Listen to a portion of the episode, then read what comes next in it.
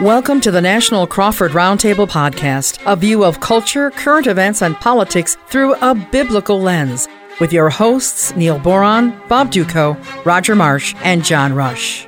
Now let's join the conversation. We are happy to be with you folks again for another week of National Crawford Roundtable with uh, John Rush, Roger Marsh, Neil Boron, myself, Bob Dutko. Uh, gentlemen, great catching up with you as always. How are you today?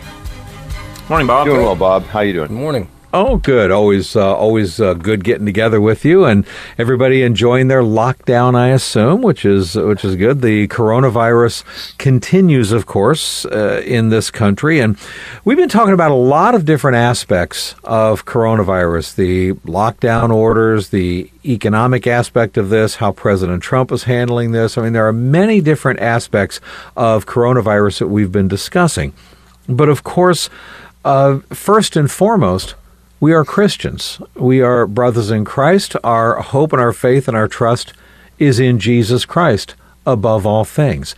And so in this week's podcast, we're going to focus on coronavirus specifically from a spiritual perspective, from a biblical perspective, and understanding as Christians, how do we process everything going on with coronavirus?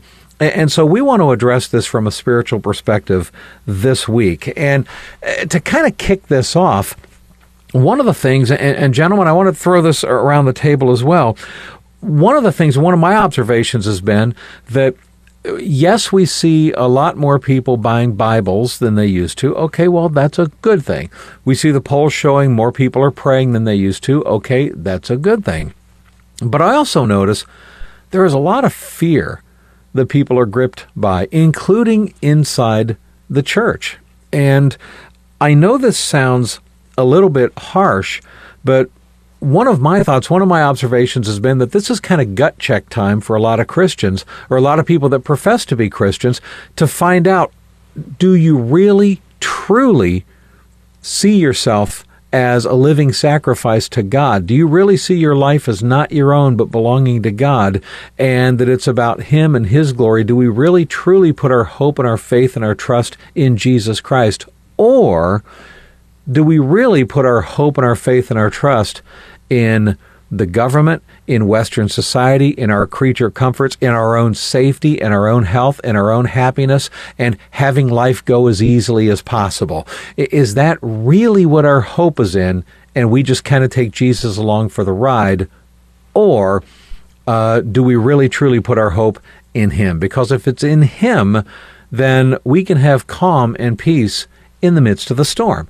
And, so it does seem like it's kind of a, a gut check for many of us as Christians to find out how committed we really are to following Jesus Christ and where we place our hope. And Neil, if I could start with you, Neil Boron, of course, Neil Boron Live out of Buffalo, New York. Uh, some of your immediate thoughts, Neil, on the the paralyzed fear that a lot of people, including many Christians, have allowed themselves to get sucked into during this. Well, I, I see the same thing that you're describing, and I've seen a little bit of it in myself. I mean, um, we're human, and we approach everything imperfectly. One day, obviously, we're going to be perfected and look just exactly like Jesus. In the, the meantime, we're in process.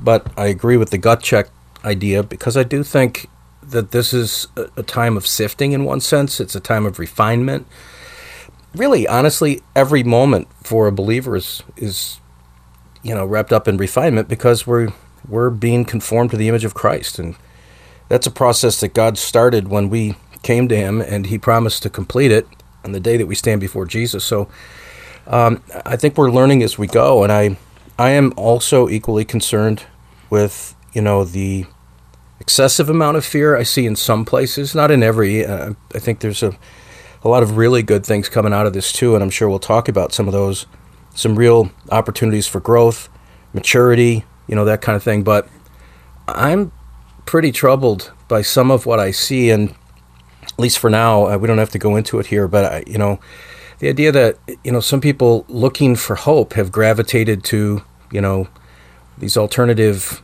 podcast sites, uh, survivalist sites, and stuff where people are providing so-called you know the, the real facts as though nothing we get out of you know the CDC or National Institutes of Health is ever accurate that everyone who speaks is really actually working for the enemy and it's this um, sort of overemphasis on paying attention to what's in the news and, and trying to stand up against um, the natural flow of things on planet Earth in a broken and fallen world. I mean, sickness is a part of our experience, disease, death, it's all part of the human experience. So I, um, I don't know, I'm concerned about that, and I do think that fear is rampant in this world. I think we have an opportunity as believers to exemplify peace because we understand who the Prince of Peace is. His name is Jesus, and by God's grace, we can learn to demonstrate that because we're experience it, experiencing it ourselves. And that would be my hope as, as an individual believer, and I hope we're portraying that collectively. But I think we've got some work to do. Yeah, Roger, what's what's your take on the the fear factor and the the level of panic and fear that a lot of people are getting sucked into, and I hate to say it, including many Christians. Yeah, well, and and we can even add to that uh, category many professing Christians because I think this yeah. has been a gut punch. It's been a it's been a shakedown, and and we would be uh, remiss if we didn't mention the fact that there are a lot of people who darken the doorway of churches every week, sometimes two and three times a week, who are mm-hmm. there for what they can get out of it, as opposed to you know what, what God is doing in and through His Son Jesus Christ and through the power of the Holy Spirit. I, I, I remember hearing a sermon from uh, well, online sermon from Chip Ingram of uh, Living on the Edge Ministries. I'm not sure if our, all of our stations carry that ministry or not, but he's been pretty big in the Bay Area. And Chip mm-hmm. uh, gave a two part sermon. Uh, just said, look, there's there's two things we're going to look at here. First is where is your focus, and the second is where is your future. And whenever something like this happens, it brings us all of us, you know. Young, old, male, female, doesn't matter, Christian and unbeliever alike. It brings that right to the center of the, the conversation. You know, where where is your focus right now? For us as Christians, is it on faith or is it on fear? and then what does your future hold? And uh, no one likes to be reminded of that, but at the same time, I think that it for the true believer, you know, we're we're going to see something like this and say, yeah, it is kind of weird to see the virus spreading, seeing it impacting, you know, compromising the health of people even you know represented here in this discussion, and realize that is a reality. I mean, that's that's happening.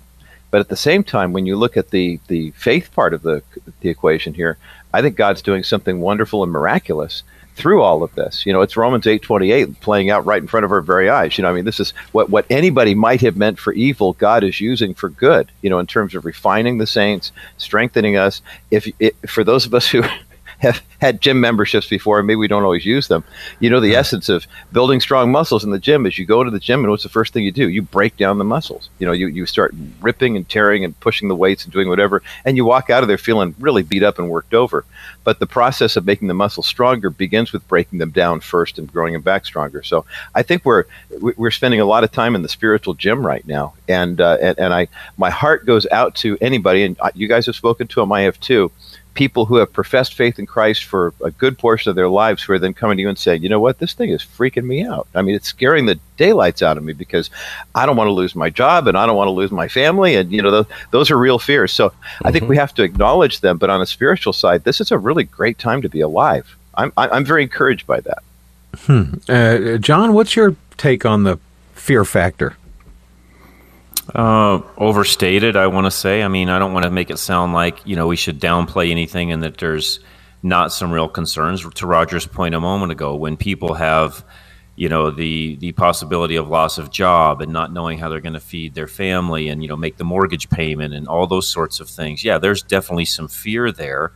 On the same token, uh, you know, I do think that right now we're in a in a phase where and maybe I'm maybe I'm just being very hopeful here. Maybe I'm you know maybe I'm that guy, but I think as soon as things start getting open back up, it's going to change, you know, dramatically. I think things are going to get back on track rather quickly. Uh, doesn't mean that people shouldn't be fearful of where we're going and where we're headed. And there are going there are going to be some things, guys, that look a little different than they do currently. I do hate the term new normal because you know what? Normal is just normal. I hate mm. that term where we always say, well, we're going to enter into this new normal. Well, no, it's just called life, guys, and we do life on a daily basis, anyways. And yes, our faith has to be of the utmost importance. But you know, as I look back through history, and I did a bunch of reading on this, you know, even yesterday, guys, as a country, we are still so soft, and even what we're going through right now is minuscule compared to some of the things that even our country has been through. Nonetheless, other Christians in other generations in you know millennials past have That's been right. through. We, you know, we are still so soft that what we're going through right now. If some of those folks from old were here today, they'd say, "Yeah, well, watch this." Mhm well, I think that's a really important point that you that you bring up, and let's dive into that a little bit. I mean, Roger, to the point that John's making here, we really are as Christians in America. uh, We have been so pampered compared to what believers have had to walk through for the last 6,000 years, really, and, and what believers are having to walk through today. I I mean, my goodness, in, in places like North Korea, they're being tortured and killed. In places like China, they have to whisper behind closed doors in the underground church in places like the Middle East and, South Sudan. I mean, so there's a lot of places around the world where Christians are experiencing incredible persecution daily. And here we look at something like coronavirus, okay, one of many things that can kill us, and suddenly we find ourselves in a fetal position under the desk because we're so paralyzed by fear uh, that we can't even go out of the house. We're like uh, Bill Murray and What About Bob now? So, uh, isn't there kind of, uh, not to sound harsh, Roger, but isn't there that kind of sense of growing up that we need to do to realize, hey, guess what? We're so used to living our life in a bunch of American cotton balls that uh, this is the harsh reality of living in a fallen world. You better put your hope and your faith in in God and not your own comfort here in this country. Yeah, I, I absolutely agree. And Bob, I think we're coming up on a break. I'd love to unpack this on the other side of that uh, because there are some examples that have happened even just in the past couple of days that will help kind of Right. bring us back into focus here uh, in terms Well, of you know what? That, that is a that is a really good point. And you know what? I, I want to I want you to bring those up. And so let's do that, Roger. Let's take a short break, and then we'll pick it up from there in a couple of minutes as we continue through this National Crawford Roundtable. Be transformed by the Word of God with Alistair Begg in Truth for Life.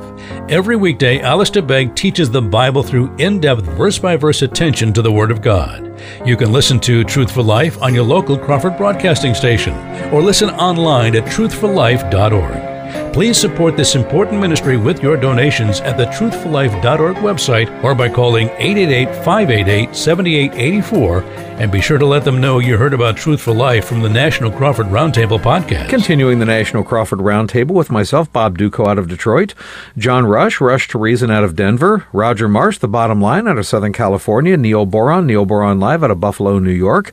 Uh, we're talking about uh, coronavirus and a spiritual approach to this. Uh, how do we as Christians look at this through a biblical lens, through a Christian lens? And Roger, to the point that you started making right before the break, uh, some things that you've been seeing lately in the news, and, and as it relates to how how pampered we really have been in Western society, and especially here in America, in contrast to the daily pain and suffering that Christians experience in other places around the world today, let alone over the course of the last several thousand years. Yeah, one of the things that we've tried to do throughout this COVID 19 thing with the bottom line show is to obviously talk about what's happening, you know, be real as we can with the statistics as much as the information is good that we get, but also to bring up some of the good news stories that are coming out of, you know, these stories. And then also to offer kind of a prayers needed segment where we take a look at the world around us, just as a very subtle reminder that, yes, this is a major inconvenience for a lot of people and it could lead to loss of life, it could lead to loss of jobs. But just a couple days ago, earlier this week on the program, I was sharing a story about a, a wedding party in Nigeria where there, uh, one of the, the, the guy who was getting married, the groom actually, was a member of a local uh, a Christian council, kind of a, a an elder, if you will, in his denomination. He and his bride were getting married, and toward the end, literally as the pastor was, you know, solemnizing the whole ceremony, a group of Fulani herdsmen, these radical Islamists, stormed in, killed five people, and kidnapped everybody else who couldn't get away. And I thought, you know, now the question is, okay, I remember getting married about four months ago, and we didn't have to worry about Fulani herdsmen storming our chapel Right, and kidnapping right. people and taking them away. None of us do. So the fact that we in the United States have this, you know, feeling that we're somehow being persecuted and there's some kind of judgment or you know whatever it is and we're living in this kind of fear. Uh, to be perfectly frank we have no idea what fear is like. I mean when you get right, down to it i mean there, there, there's uncertainty. And there's the fact that here in the states i mean a lot of people are losing their stuff simply because there's no vaccine for coronavirus. Well okay if that and once we have a vaccine then it will be cured and we can go about our you know meaningful other things that we do during the course of the week. I mean that that's just one of many examples, and it's one that I try to keep in perspective in terms of what we're going through. Yes, what people are experiencing is real, and they may have some you know fear that is very very real to them. But in the grander scheme of things, this is a refining process, and none of us right now anyway runs the risk of being beheaded for professing our faith in Christ. You know, I, am curious, Neil. I, would love to get your your take on this and what Roger was saying here. Is it? Uh, here's what I'm curious about. Is it fair for us to judge ourselves and the fear that people have here in America against the other places in the world where Christians have it so much worse than we do?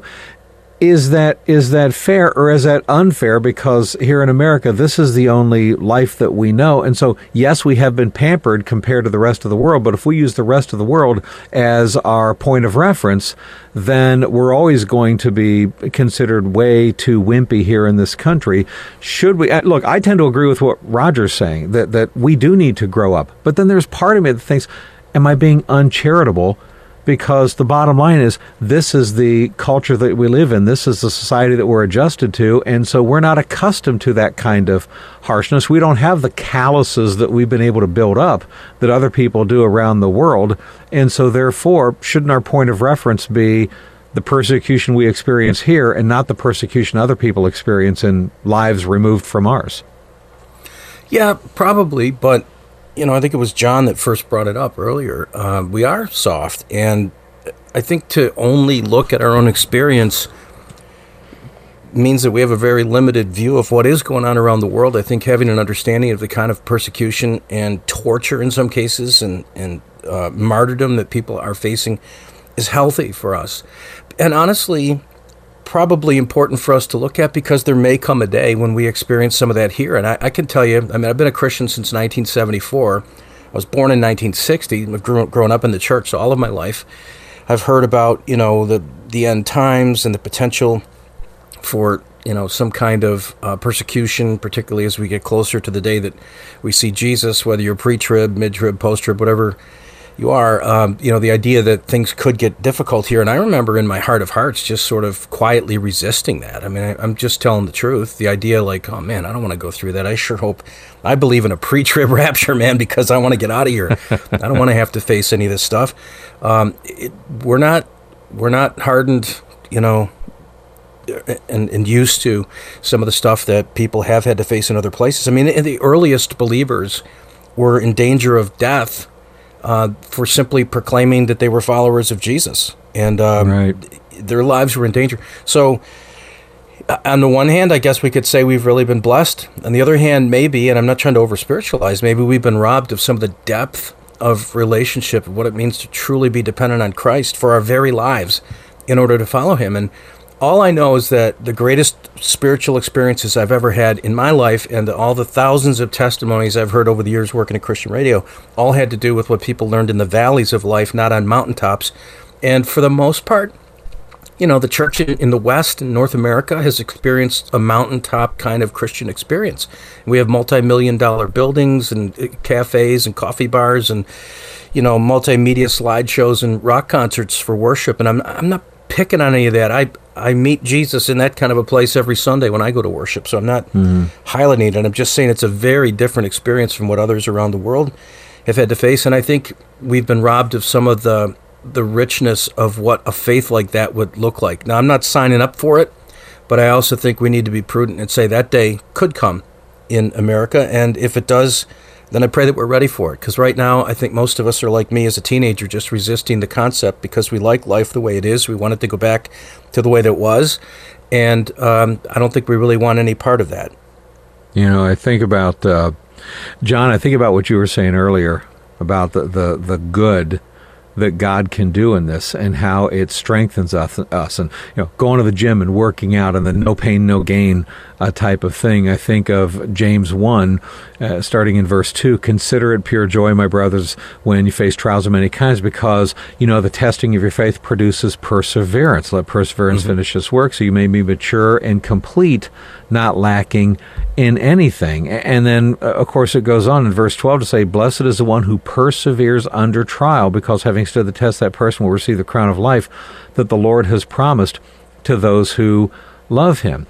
And, you know, it almost seems like, if I can use, John, a strange analogy here, everybody is so Purell focused. It's like I have to, uh, you know, I have to put the hand sanitizer on. I have to, and there's there's part of me that thinks, you know, I don't really like using that stuff in a general sense because it weakens my immune system. I want my body to be toughened up to be able to handle right. the right. viruses that, that come in it.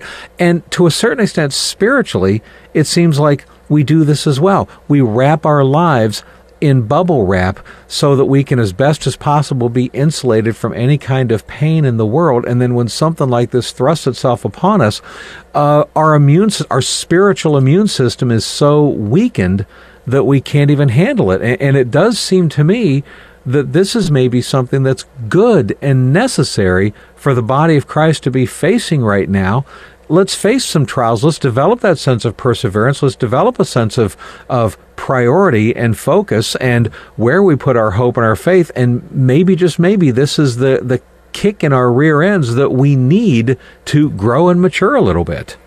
No, I fully agree, and I know we need to take a break here in a moment as well. But before we do that, and I'll hand it off to to Neil here in a second. But before we do that, you know, Bob, everything you just said, very true, and it's applicable in all parts of life. I had a conversation this last week, even in regards to, you know, for example, businesses that are going to start shutting down.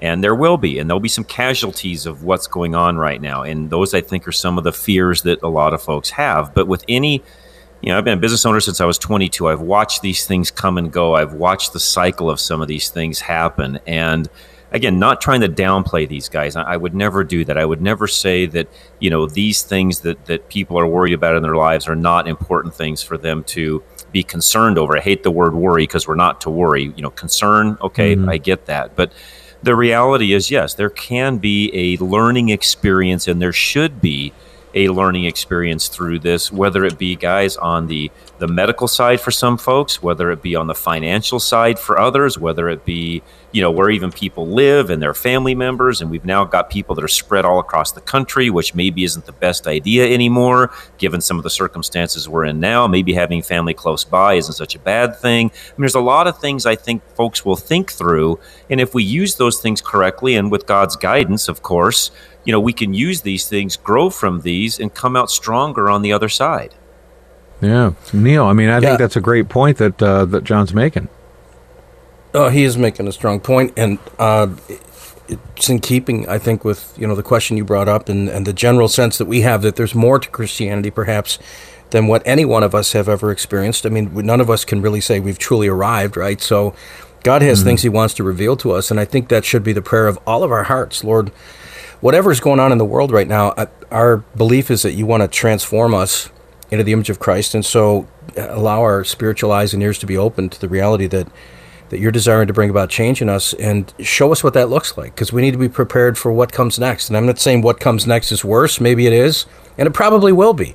But whatever it is, uh, we know that God is wanting us to be ready for it and be prepared, so we can be those who would help build his kingdom and not cower in fear. Uh, we haven't heard from Roger on that, though, but we'll take a break here and be back with more in just a moment. You're listening to the National Crawford Roundtable. Learn how to walk the narrow path with Steve Gregg. With over 40 years of studying the Bible, Steve Gregg is passionate about teaching you how to apply scriptural wisdom to every aspect of your life. Listen to The Narrow Path on your local Crawford broadcasting station or online at thenarrowpath.com. The Narrow Path is 100% listener supported. Please keep this vital ministry going with your generous financial support and let them know you heard about the Narrow Path on the National Crawford Roundtable podcast. Thanks for joining us for the National Crawford Roundtable, our podcast today, uh, taking a look at some of the spiritual aspects, the questions, the implications of what this coronavirus uh, thing is doing, what it's causing us to think about, how God may be at work in His church, what He's trying to say to us. Um, and I know we had to take a break there, but uh, Roger, let me throw it to you, um, just because I know Bob raised the question. John and I have responded, but I'm wondering what your thoughts are on the same subject. Well, I think the uh, you know the, the there's a lot for us to to learn. I mean, there's there's no question about it moving forward. I mean, there's a there's a lot of uh, information that's out there, and I think one of the biggest challenges that I face, and I don't know how it is for you guys too, but you know, we do a lot of prep work for our show, so we read a lot and we watch a lot of video and we listen to a lot of podcasts. We do everything we possibly can to keep it all straight. And sometimes it feels like the analogy I was using to, with a friend the other day, a pastor friend of mine. Um, you know, because when do we reopen the churches? When do we not? You know, how do we deal with the fear factor of people in different seasons? I said, I feel like we're riding in a car that's still being built and we're driving on road that hasn't been laid yet. And so, since we're doing that, that that that in and of itself is really, you know, somewhat unnerving. But I realized that in the the chorus I keep hearing in my head over and over again is God saying, "Trust me, follow me, trust me, follow me." and it, it is not an easy thing to do. I mean, and I, I've had to, you know, confess that sin many times, realizing that there's a routine, there are certain things that we like to do in a certain way, good godly things, and maybe not so good godly things. But um, I, I, like what John said, and I really resonate with it too. We're never going back to normal. Uh, there is no normal. There was common. There was our, our shared experience. There was the way we understand the world. But there's a whole new paradigm here, and so it's daunting and it's also exciting. I mean, in a good way. Uh, not not to be anxious for anything. Scripture says we shouldn't be anxious for anything, but through prayer and supplication.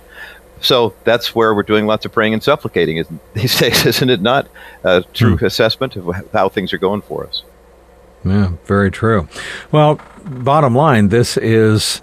Uh, if I can steal Roger your term, the bottom line, uh, this is something that we as as Christians, we have an opportunity to grow. We have an opportunity to mature. We have an opportunity to examine uh, where we place our priorities and where we place our hope. And I, I don't know about you guys, but whenever, whenever my life gets upended, whenever uh, things happen that are painful, trials, tragedies, James uh, 1, things we were talking about before, uh, my grip on the things of this world just gets weaker. I mean, it really does. That that sense of we know we're to store up treasures in heaven and not here on earth, but you know, emotionally we do tend to store up treasures here on earth, and then we have to war against that. But every time, every time something in my life gets shattered or destroyed, we've all walked through pain and suffering. But every time something like that happens, it, it helps me. I do feel like I end up stronger afterward, even though it's painful during the time. You know, you're lifting weights, you're working out. Oh, you know, the pain, the pain. Uh, but the the gain on the back side of it, you do feel stronger, and there is that sense of yes, the pain and the uncertainty and the fear and that kind of stuff to walking through uh, is difficult. But on the back side of it, I feel like you know what. I, I'm more heavenly minded than I was before. I'm less earthly minded than I was before. And I feel good about that. And I think that this is something all of us as believers need to look at opportunities like this to to say how can I grow in this how can I strengthen my walk with the Lord and above all how can God be glorified in this and not merely me be comforted as much as possible. So we're going to continue this discussion on the the spiritual approach the biblical approach and as Christians, how we handle all things coronavirus in the second half of this National Crawford Roundtable podcast. If you'd like to listen to the second half, you can do this online. You can go to Apple Podcasts, a Stitcher, TuneIn. You can go to crawford.live, and we'd love to have you listen to the second half. Also, uh, we would encourage you to rate the podcast. Give us a big fat five star review. We will gladly take it. And we will continue the second half of this National Crawford Roundtable podcast. This has been a Crawford Broadcasting production.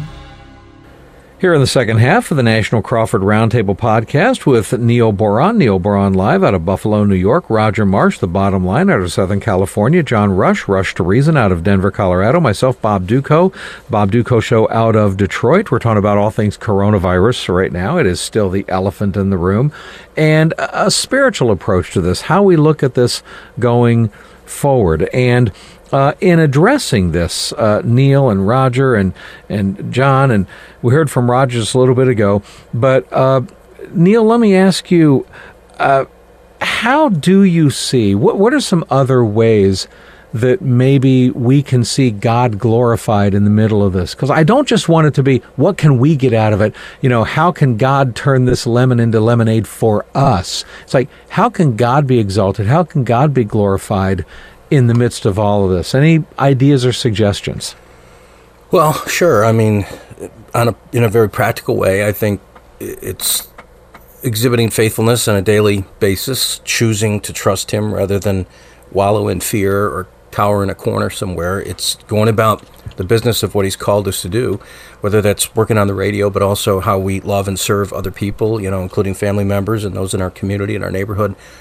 Uh, I think that the Lord is being glorified through the many creative ways that churches have found to continue to operate during this time, uh, utilizing technology and other things, uh, the creative ways that people have found to be able to serve one another with food uh, through food pantries and the various kinds of outreach, uh, a greater heart for reaching out to the poor and, and, and uh, shut ins and those that are you know, struggling with sickness in some way. So, I mean, I, like, I, I really think that we're having to rethink what used to come natural to us and easy to us, and that was to pretty much just show up at church on Sunday morning and maybe to a Bible right. study or something during the week, but having to rethink all that. But um, I, I, I, have a much bigger question burning in my soul, and I'll maybe leave it for later, but it, it just has to do with our overall approach to the idea um, that, you know, that the things of God are coming to fruition, you know, like that we're seeing history being revealed the way God said it would, and I'm not trying to make rash predictions or anything, but I mean, there's going to come a day when we see Jesus. And I think God is being glorified in the fact that many in the body of Christ are uh, excited about that reality. You know, Maranatha, Lord, come quickly. That that there's a, a, a joy and an expectation on the part of true, true believers that that we're going to see Jesus, and maybe even in our lifetime. I mean, I'm not making predictions here. It could be 50 or 100 years from now. It could be a thousand years, but it also might be a couple of weeks from now. And that should excite our spirit ultimately. So maybe we can talk about that down the road. But I do I do see uh, a sense of expect heightened expectation and a passion to share the gospel with people who don't know the Lord. I, I think it was Roger mentioned earlier. Just because somebody calls himself a Christian, by the way, doesn't mean they're a true believer. Even those mm-hmm. who attend churches may not truly know the Lord, and I think that needs to be our focus because you know we were yeah. we were given the the task of making disciples and preaching the good news, and I think we need to stick to the task. Great yeah. point. Roger?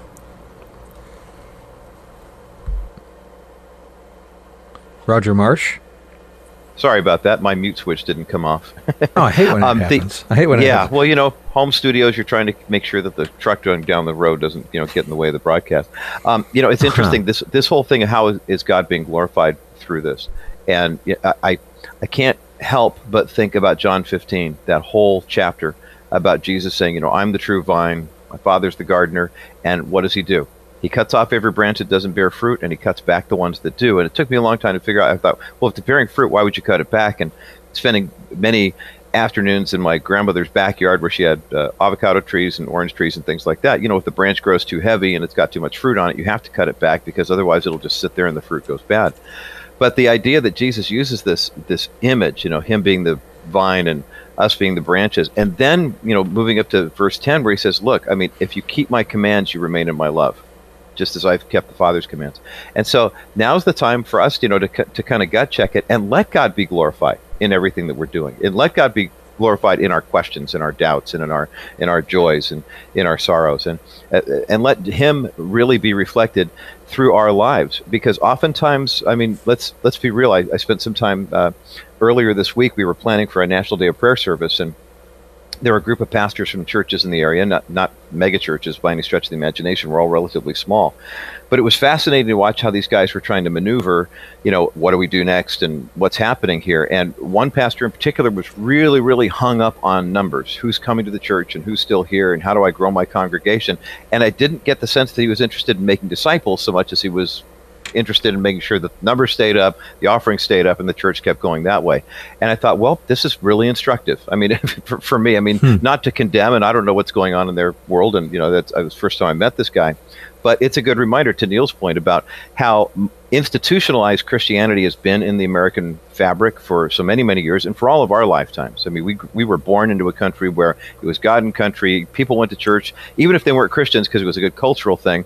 And now you've got George Barna's research out of Arizona Christian University saying that more people believe in a literal Satan than they do in the true God in America. Right. I mean, and that's just rank and file people. So the view of who God really is and his holiness is not a very common attribute. So maybe that kind of helps us get off of our, uh, our, our, the dime, so to speak, and say, hey, wait a minute, let's stop taking that for granted and be far more intentional and live like missionaries here in our own backyard. Because uh, at the end of the day, that is the Great Commission, isn't it? It's to go into all the world, and now we don't have to go to Sudan or Russia or China to preach the gospel. We need to go down the street. We need to go to the supermarket. We need to, even in our own congregations. I mean, maybe that preaching to the choir thing is going to get a whole new lease on life because a lot of people in the proverbial choir have never really heard the true gospel and met Jesus face to face. Yeah, no, I think it's a great point. And John, to to Roger's point, this is an opportunity for us to uh, be a powerful witness to an unbelieving world. Certainly, it starts with even our own unbelieving family members and friends and, and coworkers when we eventually get back to work. Uh, this week is a National Day of Prayer week, of course, mm-hmm. on top Tomorrow. of that. But yep. I think about the witnessing opportunity that we have and unbelievers who would look to us and think, wow, in the middle of all of this, look at the calm they have, look at the peace they have, look at the lack of fear that they have what do they have? I sure want some of what they have. Uh, it seems like we've got to be careful, John, not to blow this opportunity yes. to let yes. the light of Christ shine to an unbelieving world. Well said. And, and to that point, Bob, and you just sort of reminded me of something that I mean, I take every feedback we get on air, you know, very personally. I've got thick skin, but I take things, you know, very personally. But one of the things lately that I've heard from folks, and this this is good feedback, and I enjoy this kind of feedback. Is hey John, really appreciate what you're doing every day. You're the calm in this storm. You're the level-headed guy. You know, you you know, you're looking at this thing completely different than what he, what most other talk show hosts are. You know, I do my auto show on Saturdays, and we don't talk COVID at all, and we get people that chime in. It's like, hey, it's great to just not hear any COVID for an entire, you know, three hour mm-hmm. program. And, you know, we don't know how you do this and how you're making it through. And, you know, and that's where that opportunity comes out and to say, well, yes, because I've got a higher power that I serve, you know, Lord's on my side. And, and I think if there's anything that, that you know I could share with folks that are listening, even on the podcast, is this. And I had a pastor friend of mine tell me this a long, long time ago. You know, church is great and it's there for a purpose, and we need it. And I'm not bad mouthing it at all. But if you have to have church to further your own spiritual journey, you've got other issues. You should be able to, especially mature Christians. I'm not talking about baby Christians, but mature Christians, guys. If you're relying on the church and that service weekly to meet your needs, and you're not able to do that on your own, it's like the scripture says you've never grown up and, and eaten meat. You're still drinking milk from your mother because you've never grown up to be able to feed yourself. And as Christians that are mature, we should be able to use this type of a time in our lives and in time of our country and, and, utilize it for the furthering of the gospel to Roger Neil and Bob, your point as well. But you know what, guys? We can't do that if we're mature Christians constantly being fed by the pastor. We should be doing the feeding, not being fed. Hmm. Roger, let me ask you about that. Okay, Roger Marsh, Pastor Marsh.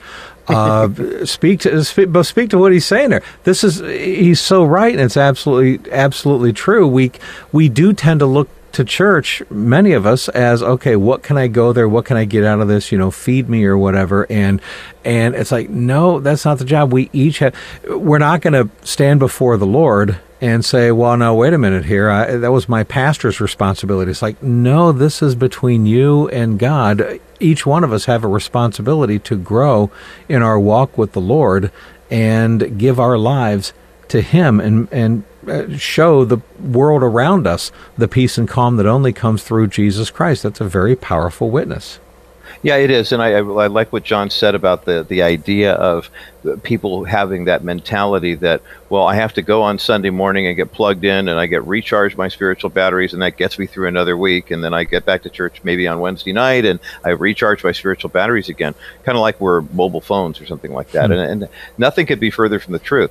Now at the same time when we do get together in corporate worship and scripture says hey we should be getting together you know let's not stop meeting together. Now that doesn't necessarily mean we meet at a sanctuary with 300 people and an orchestra and a band and you know everything else there are a lot of house church activities going on right now here in the states. And I was talking to Greg Harris, the president of Through the Bible, about, about this week or so ago, and he said, yeah, the, the, the TTB model that they're using in India and all over the world is kind of becoming adapted now here in the states as people are getting together and doing home churches, for lack of a better term. So that you've got that concept, but then you've also got the idea that when you do worship the Lord and you do get together in a in a worship service, God does do these things for you. I mean, He He ministers to us through the He ministers to us through the reading of His Word and through teaching. And so, because of that relationship, the idea that you would go and be fed and receive these gifts is actually accurate, but is it the only source of your spiritual nourishment? To John's point, and, and I think Neil's as well, we we are blessed to be blessings, as they say in the uh, in the Bethel Bible series, and that's the the whole concept that we're looking at here. I think is how many people are looking at the church say, okay, I can't do anything without the church telling me what to do, and I can only get it at the church. So if I can't go to church, I'm going to uh, get myself arrested because we got to open up the churches again because my spiritual life isn't going to work. And that nothing could be further from the truth as far as that goes. Hey, we're coming up on a break here, so let's take a break and we'll continue in just a moment. We're talking about the spiritual ramifications of COVID 19 here on the National Crawford Roundtable podcast. Dr. Michael Youssef leads the way for people living in spiritual darkness to discover the light of Jesus Christ. This tremendous outreach begins with the proclamation of God's Word through the uncompromising biblical teaching of Dr. Michael Youssef. Leading the Way is here to equip and strengthen the church to stand strong and to advance the gospel in today's ever changing world. Listen to Leading the Way with Dr. Michael Youssef at ltw.org slash listen and be sure to mention you heard about their program on the National Crawford Roundtable Podcast. Welcome back to the National Crawford Roundtable Podcast along with Neil Boron. Neil Boron live out of Buffalo, New York. Uh, the Bob Dutko Show, and Bob Dutko is with us from Detroit, of course. Uh, John Rush, Rush to Reason out of KLZ in Denver. I'm Roger Marsh, host of the Bottom Line Show and the People's Republic of California. That's the first time we've referred to the People's Republic of California in this podcast. That's how spiritual Miraculous. we are today. Yeah, it is. Well, and we still are, and we're still dealing with a governor who's trying to weigh the opinion polls and figure out, you know, how to handle what. And churches have been meeting like crazy, trying to figure out when do we open and what phase are we in in the rollout. Um, I, it's been really refreshing, guys, to be perfectly honest with you, to have a conversation about the spiritual ramifications of this and not get political. But I think to everyone's point, and I'll kick it back to you, Bob, the idea that uh, those of us in the church who needed a real course correction in terms of what meeting in the church, being a member of a church, why those are all good and godly things to do, but perhaps maybe we place so much importance on that that our spiritual lives suffer because we just figure, well, I'll find a church that's got dynamic preaching and a great youth group and a killer band and, and everything's going to be great. And that means my spiritual life is complete. It's like, well, what is your spiritual life like if you don't have those things? And mm, right. God's showing us. God's showing us right now. Hey, can, I, can I just jump on, on that for a second? And yeah, and then please. I don't know, maybe maybe Bob, you'd want to respond to what Roger just said, because you've been the guy asking all the questions today. But I wonder what's stirring in your heart. Um, but you know, um, as, when I served as a pastor, I was involved in pastoral ministry for eight years, and even prior to that, I was helping to organize the evangelism outreach at our church, and ultimately that led to me being added to the staff, and then later becoming the senior pastor there. But um, but you know, I found out that like the rubber meets the road when you're actually doing the things of God, uh, when you're actually opening your, your mouth and sharing the gospel with other people. Stuff happens. I mean, when you sit in somebody's living room and they say, "Hey, uh, you know, this weekend," uh, but you say, "Hey, what you know, what's your greatest need? Can I pray for you?" Well, we just got kicked out of our house. We we can't pay the rent. We're not. We don't have nowhere to live and no one to help us move this weekend. Well, at that point, you can just pray for them, say, "Be warmed and filled," and leave, or you have a decision to make. You know, do you get personally involved in their lives? And when you start sharing the Lord with people, ultimately you see lives transformed, not because we're so skilled at bringing people to faith in Christ, but because, you know, faith comes by hearing and hearing by the Word of God. And eventually lives are transformed, and you begin to see people who were enemies of God become children of God and get excited and, and move on in their own faith, and they're baptized and they lead others to faith in Christ. And the whole process of what it means to be a Christian starts to unfold before your eyes, and it's exciting. Um, and I think it's in Second Corinthians five. Paul is talking about you know the fact that we're we're Christ's ambassadors. We've been called into faith for Him so that we can become ministers of reconciliation. And I guess what I'm saying here is that that I think the real true essence of what Christianity is, even in light of this COVID thing, and I think it's coming to light through it, is the idea that we've been asked to, to get out of the stands and get on the field and play in the game. And that far too much of Christianity has been sitting in the stands watching somebody perform, you know, a talented preacher or a gifted worship leader, and going to events and conferences and sort of listening from afar but not really entering in. And I guess what I'm saying is, I think the greatest joys await us when we get out of the stands and start playing in the game. And and I think that's also part of what God's trying to teach us right now. So I just wanted to interject that before I exploded. now, look, you're absolutely right, and, yeah, well that's that. That's a very important point. And Neil, my personal opinion, we were talking about what's what's in our hearts and, and what our passions are and stuff. One of the things that's really been troubling for me as a Christian, and something that I've kind of lamented w- with my audience uh, many times lately, especially, is that we have got to stop being such a narcissistic church that everything is centered around me, my comforts, my wants, my needs, my likes, my happiness, my security. And God, it's your job to take care of me and to make mm-hmm. this life as positive as possible for me in this earth because it's really my life and about me. And and we turn God into our servant. And, and, I would say that man, that attitude manifests itself in the very thing Neil that you're talking about. Well we go to church why? So we can go through the mechanisms. We can feel good. Hey we can be recharged. Hey we can have somebody feed us. Hey we can have the pastor make me feel better. Hey I can have the emotional experience with the professional sounding band. And I, I'm not saying any of that stuff is is wrong to have, but when that becomes the gasoline for our engine, when that becomes what fuels us, we become nothing more than a sponge who basically is trying to suck in whatever can strengthen us right. and equip us emotionally.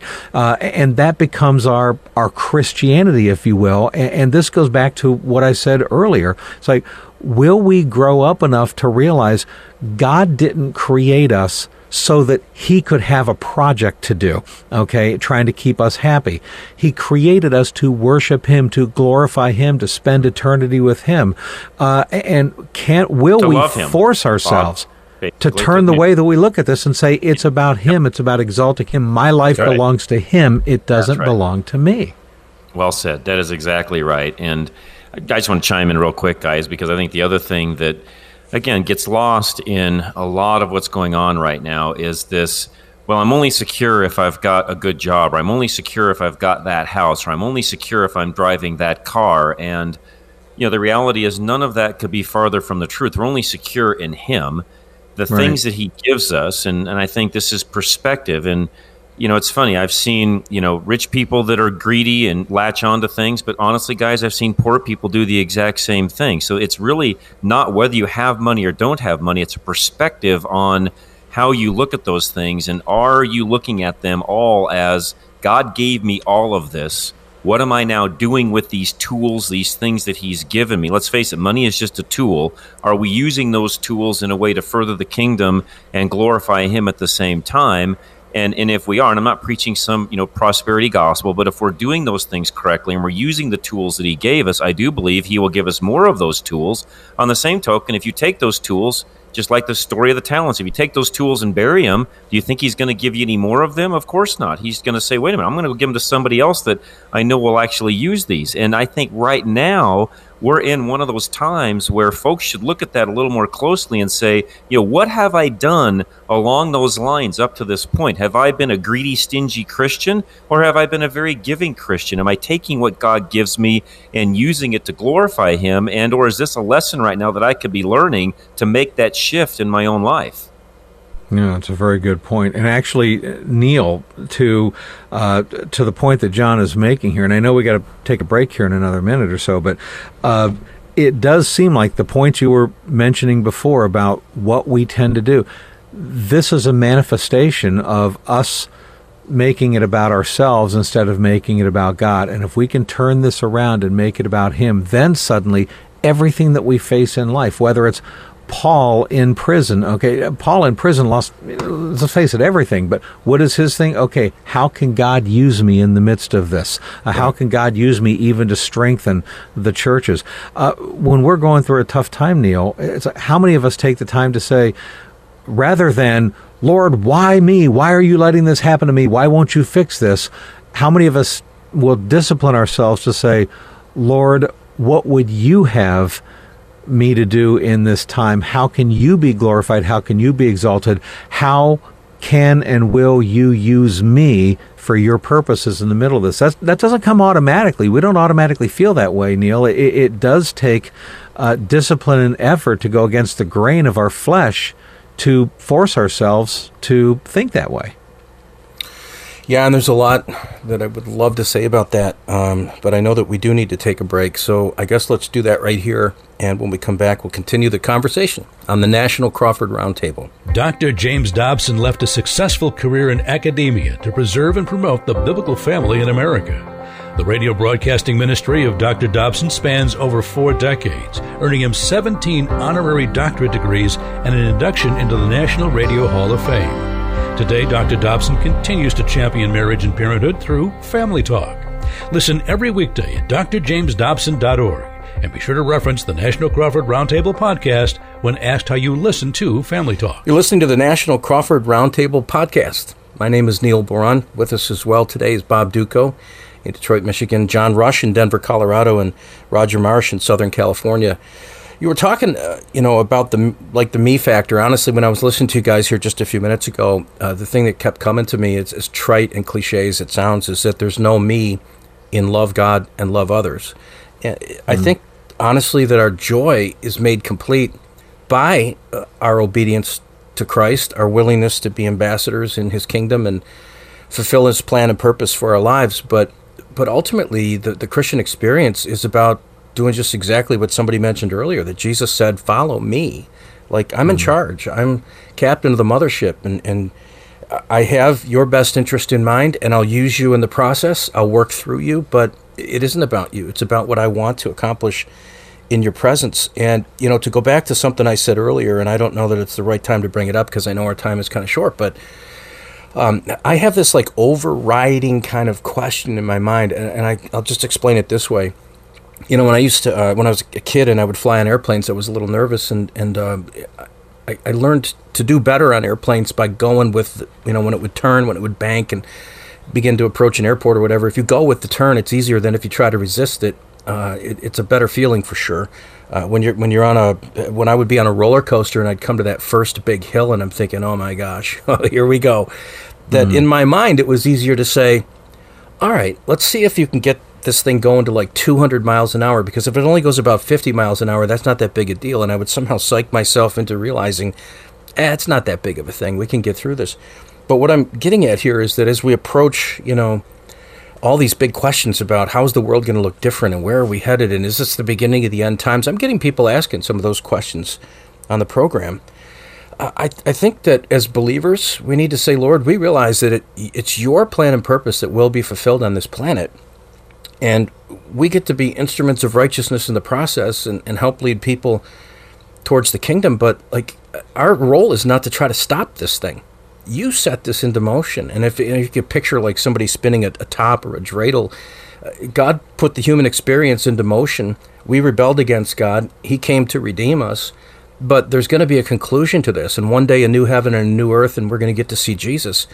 And is our heart saying, Lord, thank you that we're watching the truth of your word being fulfilled, or are we going to try to resist all this stuff and in fear say, I, I don't want to give up my rights, I don't want to give up my comfort zone, I like the world the way it is right now, thank you very much. There, there couldn't be anything more selfish about that. So I think it kind of all plays together, and I, I just ultimately believe God's calling us to a place of maturity that's other people focused. It's about turning from sin and selfishness and saying yes to the King of Kings. Lord, how do you want to use me? What do you want to do through me? Let's get going because this is exactly what you said we were here for. Yeah, that's you, that's my two cents. You know, uh, Roger, uh, to, to what Neil is saying here, it does seem like, and I know this sounds kind of harsh, but there is kind of a sifting taking place in the body of Christ right now, and maybe a little bit of wheat from chaff separate, separating, and people having to determine will I grow in the Lord during this time or not? Yeah, you know, I, I believe that when you look at uh, you know the the wheat and the tares and the wheat and the chaff and, and everything, and, and you know, Scripture is clear that those are going to be you know ultimately you know separated uh, at the harvest. But I think we're starting to see some of the signs of that right now, um, and and it you know, praise God. I think God in His mercy is showing us who are, you know, part of the remnant, the, the the true measure of our faith. You know, this is a refined by fire type of measure. And my hope and prayer is for the people who have professed faith in Christ, who are looking at this and saying, "Wait a minute, I'm losing my creature comforts. I'm losing all those quote unquote things that I thought made me a Christian." That the Holy Spirit's nudging them, saying, "Wait, what are you holding on to? Are you holding mm-hmm. on to that, or are you holding on to me?" Are you walking my path, or Bob, as you perfectly noted ahead. Are we taking Jesus along for the ride? I, I know too many times. I still remember my oldest daughter Emily when she's 32 now, but when she was about 12, so it must have been 20 years ago. She went to a, uh, a junior high camp, one of those you know weekend Friday night, Saturday, and Sunday things. And for those those of us here in the People's Republic of California, if you go up to the mountains and you're in a cabin for a weekend, then you're really roughing it, you know. And mm-hmm. um, it, of course, it's funny now she loves to camp, but um, I remember her coming home and, and I asked her, you know, what was it like, you know, being at camp? And she said, Dad, I just, I, I was really convicted. I've got to get more God into my life. And I thought, well, how do you get more God into your life? You know, what, what does that mean? And I thought I, I could see that what they were teaching was you have to do these things. And, you know, you've only got a little bit of Jesus with you, but you need a lot of it of Jesus. It's like, look, at the, at the cross, in that great uh, imputation of, you know, sin and righteousness, we get all of him we get all of the kingdom of heaven. We get everything. Uh, to, to, to Neil's point about the fact that we are now therefore Christ's ambassadors, as if God were making his appeal through us. We get the mm-hmm. whole ball. And and, and and we have that. And so how many people are kind of walking around holding on to just a little bit of it and saying, I'll take Jesus here, but I'm not going to put him over here. And I'm going to take Jesus there, but I'm not going to bring him over here instead of saying, look, everything you do, everything you say, everything you that, that we in our prayer of confession in the Lutheran Church. Things that we do, things that we left undone, things that we say, things that we that remain unspoken. Those are the sins that we confess corporately, you know, in our worship services, and and that's a, a huge part. So the sifting part. I think is it's it's healthy and it's it might feel a little strange for some folks who aren't used to being refined. Uh, those of us who've been through a lot we're used to getting beat up spiritually, not beat up in the sense that God's picking on us like, you know, like a Job type of situation, but we're used to, you know, having the workout coming away a little bit sore and realizing we're going to be better off as a result. But this, it's a, it's a good time. I, it really honestly is. And my prayer, first and foremost, is for the people, you know, who actually haven't heard the gospel before. But secondly, when I see the number of atheists who, you know, in, in opinion polls now are saying, I'm praying for an end of the coronavirus, I, don't care what they're praying for. I mean, so much as a fact that they're saying, "Hey, I'm an atheist, but I'm praying." It's like, well, then are you really an yeah. atheist? You know, right. that that work as a point of reality. A day of reckoning is coming. Well, you know, it, it's uh, it, it's so true. And as we kind of come to the end of this uh, Crawford Roundtable podcast, uh, John, if we could, John Rush out of Denver, would you mind, John, maybe just kind of closing us out in prayer? This is National Day of Prayer Week. Sure. And we think it's kind of appropriate to maybe cap off at least this week's podcast uh, with a prayer. Uh, John, if you wouldn't mind sure. Uh, Love to. praying for us all. Sure. Lord, and uh, as we do just come to you in, in this time. And a lot of folks out there, Lord, uh, they need you. We all do, actually. We all need you, myself included. But there really are people out there searching. They don't know what tomorrow holds, and we just ask you to to comfort them, send your Holy Spirit to be upon them, especially those that know you. But in, for those that don't know you, uh, for them to know you in a real way and to seek out yes. someone that can share, you know, the gospel and share your message with them. And I just pray that we that have that message would not only share it, but be the light and the witness and the testimony and do the things that we need to to really show your love, your love for all of us on planet Earth, Lord, because you do. You love us. And as Bob said earlier, you created us to love you, to worship you. And Lord, that's really what this is all about. Let us not get caught up in all of the other things that go on in life, but let us really focus on you, the love that we have for you, uh, just the honor that we have for you. And we just bring this to you right now, Lord. Again, comfort those that need it, uh, be, be steadfast for those that also need it. Give us strength And those of us that are leaders, Lord, myself, Bob, Neil, and Roger, give us the strength, the stamina, and the wisdom to carry forward in these days ahead. And we just ask this all in Jesus' name. Amen. Amen. Amen. Thank Amen. you, John. Uh, Thank you. Folks, we, we always appreciate you listening to us. And don't forget, uh, you can listen on Apple Podcast, Stitcher, TuneIn. You can go to crawford.live. Uh, and John Rush, Rush to Reason out of Denver, Roger Marsh, The Bottom Line out of Southern California, Neil Boron, Neil Boron Live out of Buffalo, New York, myself, Bob Dutko out of Detroit. Gentlemen, always great catching up with you every week, and especially this week when we get to remind each other and all of our listeners as well that no matter what happens, no matter what happens in life, no matter how bad coronavirus gets or any other disaster, nothing changes the fact that Jesus Christ is still Lord and God is still in control of all things and our lives belong to him. And if we can remember that, if we can remember that, then seems to me that ought to give us a sense of peace and comfort. So, guys, always great catching up with you. Thanks so much. Likewise. Thanks, Bob. Thank you, Bob. You bet. Take care. God bless everybody. This has been the National Crawford Roundtable Podcast. Thank you for joining us. Download and subscribe to the National Crawford Roundtable Podcast, available on Apple Podcasts, Stitcher, TuneIn, and more.